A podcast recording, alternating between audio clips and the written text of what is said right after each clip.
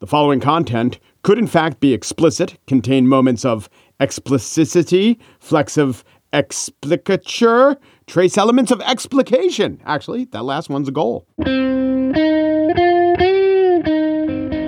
It's Monday, January 11th, 2021. From Slate, it's The Gist. I'm Mike Pesca. Senator Pat Toomey, Republican of Pennsylvania, has distinguished himself among his Republican colleagues for, along with Lisa Murkowski, saying the president should resign immediately. But to get inside the mindset of even Trump's harshest critics, who still identify as Republicans, listen to his last answer to Chuck Todd on Meet the Press this Sunday.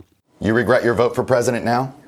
Now, knowing what I knew then, I think uh, as the 75 million Americans making this evaluation between this radicalization of the Democratic Party and an administration that had very significant successes, um, I, I, understand, and I, I, this is it was a rational decision.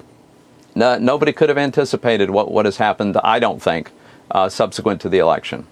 Well, I think some people could have anticipated it tons of political science professors, many journalists, almost all Democratic politicians, including some who I would go so far as to call household names Hillary Clinton, Barack Obama, but also lots of Republicans, many of whom ran against Trump, like Rick Perry. He offers a barking carnival act that can best be described as Trumpism. A toxic mix of demagoguery and mean spiritedness and nonsense that will lead the Republican Party to perdition if pursued. Or Marco Rubio. You have a candidate in Donald Trump who clearly has used language that appeals to anger, and in some instances has actually said to the crowd, no, let's beat this person up, or let's do this, or let's do that. So it shouldn't surprise us that you see a growing amount of violence at some of his events. Even his biggest enabler, Ted Cruz. But in any campaign, responsibility starts at the top. Any candidate is responsible for the culture of the campaign. And when you have a campaign that disrespects the voters, when you have a campaign that affirmatively encourages violence, when you have a campaign that is facing allegations of physical violence against members of the press, you create an environment that only encourages this sort of nasty discourse. The remarkable thing isn't what these men did to predict the consequences of Trump's thuggery, that it would result in mass thuggishness, because many, many, many other people predicted that. The remarkable thing is what happened when these wise, really spot on predictions ran smack into the ambitions of the individuals in question. Perry took a job in Trump's cabinet. Cruz infamously became the force in the Senate, along with Josh Hawley, who was prodding along the lies of a stolen election. And Marco Rubio today is in the Unity Caucus. He is calling for unity. Let's have unity. Okay, I would agree to unity if we all can unify in removing Donald Trump, but also maybe along the way calling out our own sins and failings in allowing him to get where he did. Oh, wait, that's not the unity you mean? Rubio's is a unity of not forgiving, but kind of forgetting and definitely forgetting what the Republicans did. That Republican senators specifically had the power to prevent Trump from doing any of this and that they failed to do so. There is literally no Republican senator, maybe with the exception of Mitt Romney, who has done the right thing. In fact, let's go beyond that they haven't done the right thing.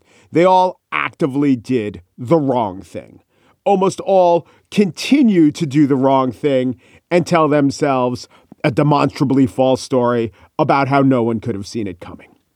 On the show today, I spiel about those out of the way, hard to find niche media outposts that are still allowing the perpetuation of grievance narratives and big lies as concerns the last election. Those outposts, they're called every radio and podcast player in America. But first, Dana Nessel is the Attorney General of Michigan. She has a lot on her plate. She has announced a desire to pursue lawyers behind frivolous lawsuits over the election. But before she can get to that, they have a militia problem in Michigan, a problem that predicted or should have, the one we're all staggered by on the national stage.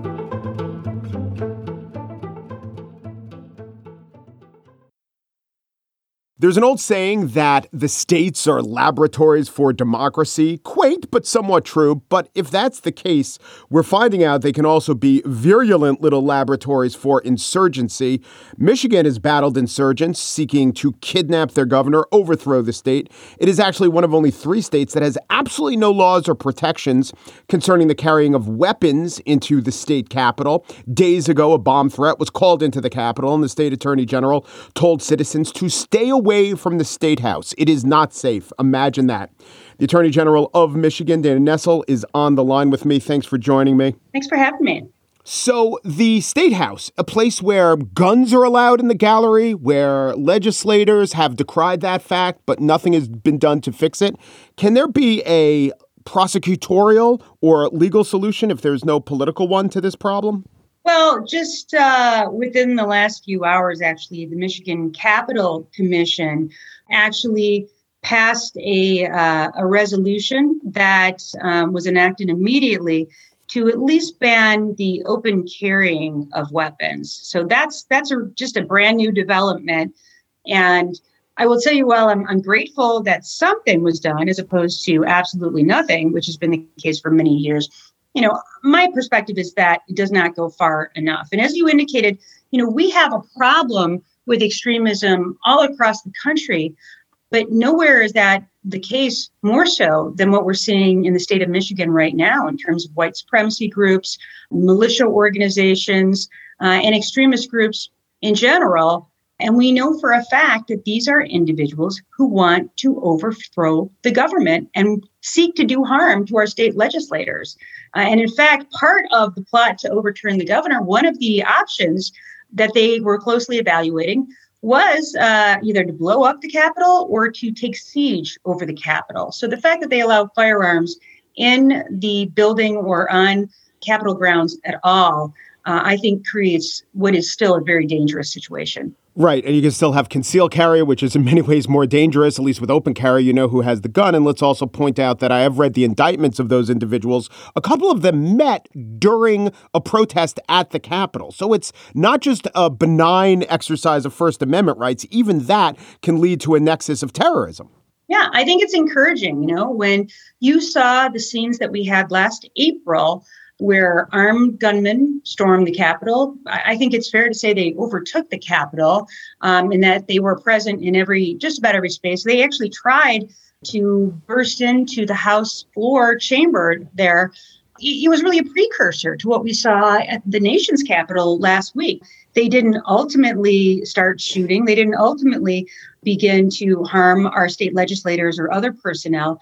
But I think that there were probably those who were involved at the scene at the nation's capital in DC last week that watched that and thought, wow, that's really not that hard. It's actually fairly easy to overtake a capital. And, and it probably inspired them. I know for a fact that there were some of the same people that were at the Michigan Capitol last April that took place in this siege of the United States Capitol last week. So, was the, what we saw at the U.S. Capitol less surprising to you than it was to many others? I, you know, it's still shocking when you actually see it happening live. But was I surprised? No, I, I was not, uh, unfortunately. And, you know, that's why it's just so baffling to me that we're not taking every conceivable measure to protect these spaces, understanding that these groups want to overthrow the government. It doesn't matter if you've got a D next to your name or an R next to your name. And I've said this many times you're up in the gallery of the state senate or the state house and you got a firearm up there you don't have a d or an r emblazed into the back of your your hairline or something anyway mm-hmm. right mm-hmm. i mean they're just they're going to shoot to kill as many people as they can they don't care what party you're from and um and none of these groups do that's not of yeah. interest to them yeah, and of course, as you said, one of the plots was a bombing plot, which discriminates even less than that. Do you think one of the tools we need is a federal domestic terrorism statute? Absolutely. And I will tell you very candidly that in evaluating what charges were to be brought against those that plotted to kidnap and execute the governor, part of the calculus of that was the fact that the feds were limited in terms of what kinds types of cases they could bring because there is no domestic terrorism law. So absolutely that needs to be passed by Congress. And I, I hope so that um, you know with the new Congress and of course with the new president coming in, that will be something that you know they take care of swiftly. Here's a quote from Diala Shamas, who's an attorney with the Center for Constitutional Rights, quoted in The Intercept. Anyone familiar with the scope of surveillance and targeting of black political dissent or Muslim communities knows that law enforcement has all the tools it needs to aggressively disrupt and hold accountable those who planned and participated in the storming of the Capitol. Why they didn't raises serious questions, but it's not because their hands were tied. We don't need new terrorism designations. So I just quote that as a means of uh, asking you, what about the civil liberties concerns? Well, certainly there are a number of civil liberties concerns, and I look forward to having a Department of Justice that cares about those things again. I'm going to say this when it comes to things like investigating pattern or practice uh, issues with, uh, for instance, local police departments, that is something that was traditionally done by DOJ. Can you guess how many cases were investigated under the Trump administration? I know how this goes rhetorically. Dozens. I'll say dozens, but you shocked me with the real answer. Would you be surprised to learn the number is zero? Zero cases. And that is the first time I think anybody I can remember has not pursued those types of actions.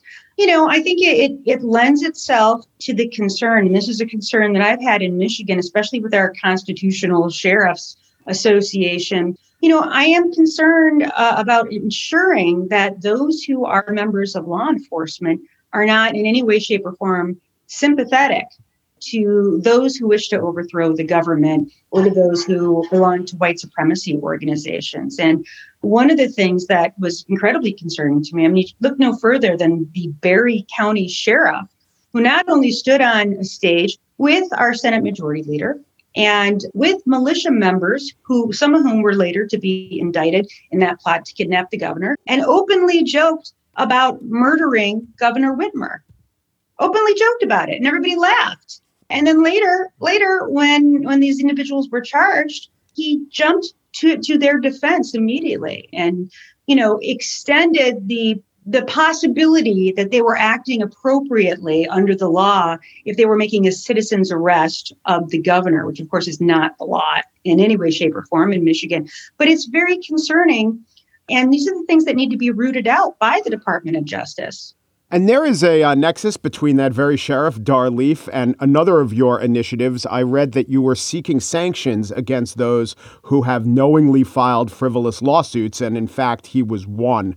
I read a little bit about this. I think federally it's under Rule 11, and you can sanction a lawyer who knowingly brings a frivolous lawsuit. But doesn't I just wonder if it's a hard case to prove because it gets into the actual mindset of the lawsuit. And the second part of that question is might that have a chilling effect on legitimate lawsuits, even that are seen as long shots at the time? Like I think of the lawsuits against cigarette companies, you know, they started to be brought in the 1950s and they were laughed out of court then until they weren't. Oh, I disagree with that entirely because the premise upon why these suits are meritless or frivolous is because they contain fraudulent information that cannot in any way, shape, or form be, be verified. So, for instance, if you are making a claim that one of the reasons why the state board of electors should not have certified the election in Michigan is because of mass voting inaccuracies in Edison County. Now, Edison County not only does not it not exist in the state of Michigan. It's not even a county anywhere in the United States of America. So that's the kind of thing where if you're going to make that claim and you can easily verify whether it's true or not, then it's a, a meritless lawsuit, right? Mm-hmm. Or if you're going to make a claim that there is a second set of electors that was legitimately selected to represent Donald Trump for our 16 electors in Michigan, we know that that's untrue. That is factually inaccurate in every way, shape, and form. You cannot argue that it is true. Uh, it's not just a quote unquote alternative set of facts, as Kellyanne Conway might have once said. It is a blatant lie. So you have a responsibility when you are filing a lawsuit not to have your name associated with a lawsuit that contains verifiably false inaccuracies of that nature. So there you can't argue that these are legitimate lawsuits. And the other thing I would add is that some of these lawsuits are mere repetitions of earlier lawsuits where even the claims that you could initially in your first lawsuit say, well, we're not certain about that. By the time you get to the third or the fifth or the 10th lawsuit, you've already had testimony or you've already had affidavits that have debunked those claims. So now you already know that's untrue by the time you are filing additional lawsuits. So I think it's very easy to say that these are frivolous, they are meritless, that they are a waste of the court's time, and that they are beneath the dignity of our justice system. I have a list uh, in front of me of about a dozen of the lawsuits that the state of Michigan handled, and they all lost. Some of them were decided by, you know, a two to one rejection by the Court of Appeals. Maybe just the presence of that one vote would indicate that it's less than meritless. So, are you saying that not all of these lawsuits would be subject to sanctions, but some of them would be? And might the, you know, so-called Kraken lawsuit filed by Sidney Powell be among that those that would be subject to sanction? Yeah, I would say that they not not every single one of them would I say would be uh, sanctionable, but many of them would be, including the Sidney Powell lawsuit that was filed. Mm. Okay, and my last question is not strictly as a law enforcement officer in Michigan, but a theory of law enforcement. As I look at the thousands of people, well, maybe many hundreds, if not thousands of people who uh, stormed the Capitol, they are arresting some of the most prominent and easy to identify. But I'm of the opinion that every single one of those people should be charged with some crime. Do you think that that is proper? And do you think if that happens, will the effect be that that will radicalize some of those communities? Or will the effect be, as I hope it will be, sort of a um, reassertion of what the norms of society are? Yeah, I mean, they're committing illegal acts. They stormed the Capitol they entered the capital illegally. Uh, you know, many of them, of course, once they got into the capital, you know, committed property crimes, theft related crimes. And of course, I think it's, you know, appropriate to suggest that their reason for entering the capital in the first place was seditious in nature and an attempt to overthrow the government. But, but irrespective, you you didn't enter the capital without having committed one or more, or in some instances, multiple crimes. Absolutely, each and one of these those people that can be identified should be held responsible. We can't say that there are two sets of, of laws in this country in terms of them applying or not applying. And, you know, as long as you thought you were in the right, it's okay, no matter what you do. We absolutely have to apply the law evenly, and it must be, you know, applied to each and every person who, who violated the law. Dana Nessel is the Attorney General for the state of Michigan. Thanks so much. Thanks for having me.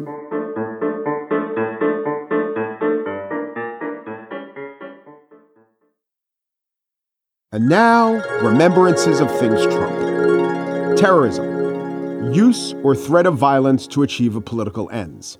By that definition, our president has had a tough time calling out terrorists. He's had an easier time in some ways calling two terrorists the ones he considers to be special people.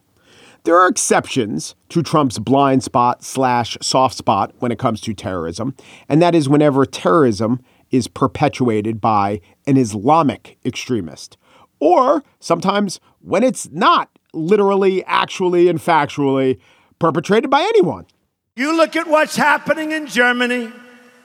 You look at what's happening last night in Sweden. Sweden. Who would believe this? Sweden. Well, you know who wouldn't have thought Sweden, Sweden, Sweden? The president's reference baffled the Swedes. There were no attacks the night before he said that in a speech in 2017. Great sport was had on social media, with Swedes posting videos of the supposed attacks, including dogs vigorously licking their owners and footage of IKEA furniture failing. The president's press secretary claimed he meant in general there is lawlessness in Sweden. The president made her look like a dummy for trying to walk it back when he claimed vindication for getting it right after all. Because, he said, a riot, a big riot, did happen a few days later. This, by the way, is not how the temporal plane works, but Trump was undeterred, mentioning his perspicacity in noting the Swedish attacks before they happened at a press conference with the Swedish prime minister. He answered a Swedish reporter's question this way. Uh, certainly, you have a problem with the immigration. It's caused problems in Sweden. I was one of the first ones to say it. I took a little heat, but that was okay because I proved to be right. Just a quick review, not of how Swedish terrorism works, but how reality works. Saying something happened that didn't happen. But then when something kind of like that thing does happen, it doesn't make you right in the first place. It's an example of being wrong. This is where it's useful, by the way, if you want to consider yourself right or be considered right, it's useful to build a very large ecosystem that enables and amplifies people who are dedicated to the proposition that you can never be wrong. It's useful in case you want to empower, say, a cult, a terroristic cult, aka very special people. This has been Remembrances of Things Trump. And now the spiel. President Trump's off Facebook, Parler is off Amazon, and Twitter has not only stopped Trump from further incitement, it seems to be pretty assiduous about tamping down his actual account, his friends' accounts, burner accounts. But you know, what means of expression has somehow slipped past the censorious arm of private media corporations? Well, yes, Gab and 8chan and other encrypted sites that take some technical know how to navigate and permission from those inside to get access to. But there's also another one out there. And by out there, I mean everywhere in the airwaves, like 77 WABC. Well, let's first go to the assault on the Capitol because obviously that's getting a lot more attention and it's being very much portrayed as somehow caused by Donald Trump. Uh, that's outrageous and it's manipulated, and it was probably planned in advance. Well, of course, it was planned in advance. That's been amply documented, planned by followers of Donald Trump. Followers who believe the lies of Donald Trump and the speaker you heard there, Rudy Giuliani, who hosts a daily radio show on 77 WABC. He also has a podcast where he spreads these lies. And if you forget what the lies were, he's pleased to repeat them regularly on the public airwaves, the FCC granted airwaves. WABC, owned by John Catsimatidis, said to be the leading candidate for Republican nominee for mayor of New York. It's out there. No one seems to want to shut it down. Tens of thousands, maybe over 100,000 people listen to each of these shows. Here is what he was saying on this radio show, on the podcast thereof the day after the assault on the Capitol. And the people breaking into the Capitol, the people who were breaking in, who I guess didn't realize that the police would allow them in. I mean, had they walked a few steps over, the police would have let them come through the gate. And they're trying to break the window open. And the one scene that we see, the Trump people are yelling at them. They're yelling at them, identifying them as Antifa. And then, in fact, one brave guy who should be singled out should be singled out for his bravery with his red hat on, surrounded by Antifa people. And you know what happens when that happens? They beat the hell out of you. He pulls the guy down and he keeps him down. There's a reason you haven't seen that video because this is a setup. It's tragic what we're allowing to happen in our country. And I'm going to say it and I'm going to keep saying it until the day I die. I have uncontradicted proof that this election was stolen. I was curious in general to hear how right wing radio would spin this. I didn't think there would be a scintilla of soul searching or accountability, and I knew I would find rampant accusations of this being a false flag operation, this being the work of Antifa. But I also knew I would find other, more insidious arguments, false equivalencies, whatever it takes to keep telling a deluded lie to audience that they are still in the right, that this changes nothing. If anything, this confirms what we've been saying all along. Dan Bongino, a former NYPD officer, also worked in the Secret Service. He has a huge following. He is a huge Trump backer. He did not look at the lawlessness as being the fault of Trump supporters. He saw it and told his audience that it was the fault of liberals and the media, like he's always been saying. I've been warning you about this for a long time. If you're a listener to the show, you know that. Don't need to play old clips of myself to prove what I'm telling you is true. If you've been here for a while, you've heard it in the past. I've been warning about this propensity for people in the media and on the other side of the political aisle to normalize political violence. We can never, ever ever normalize political violence. Then there's Charlie Kirk, who made his name as founder of the campus right wing organization Turning Point USA, also a huge Trump backer. He knew to keep his comments on Twitter within the range of the acceptable. Here's a tweet from January 6th. Our side shouldn't act like Antifa. If these reports are true, of what's happening in the Capitol, it is no way to protest no matter who is doing it. But on his radio show slash podcast, hours into the mayhem of January 6th, he wasn't saying the Marauders shouldn't act like Antifa. He was saying they sure seem like they are Antifa. I mean, if you're if you're gonna just do a little bit of just this is logic here, uh, I gotta agree with it. Like these folks kind of do look like Antifa, like in Trump gear. I'm not saying I have any proof. I'm not saying I have any proof. Rudy Giuliani currently has the 15th most listened to podcast on the iTunes chart. Kirk, the eighth Bongino III. Bongino's podcast is syndicated by Westwood One. The very day he was blaming the media and the left and further perpetuating the lie that the election had been stolen. The CEO of Westwood One wrote in an internal memo, quote, "We need to help induce national calm now. We will not tolerate any suggestion that the election has not ended. The election has been resolved and there are no alternative acceptable paths." Bongino, for one, has not been brought to heel.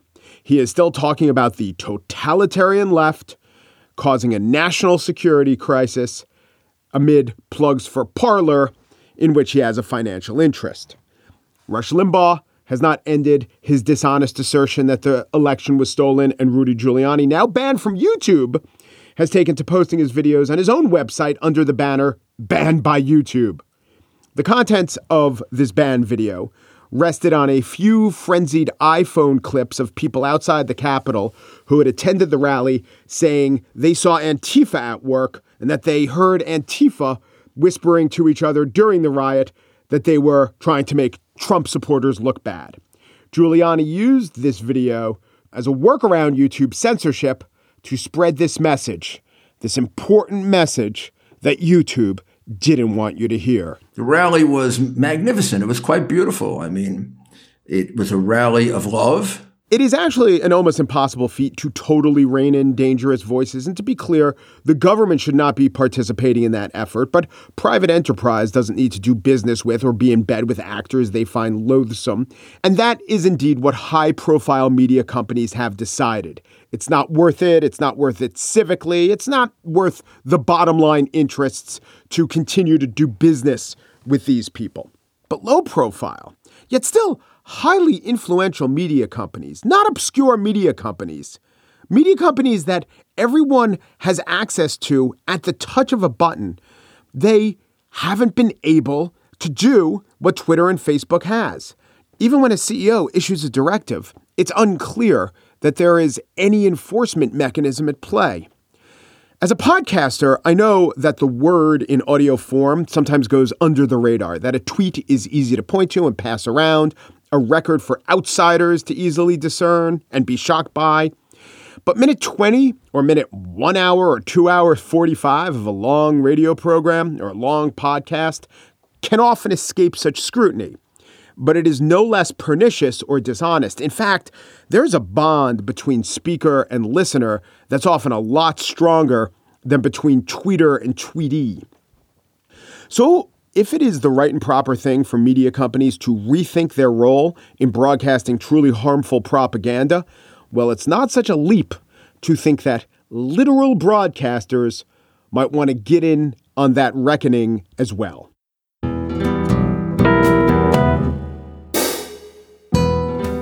And that's it for today's show. The Gist is produced by Cheyna Roth, who was appalled by that harrowing incident in Pittsburgh last night, and Margaret Kelley, who also can't believe Pittsburgh.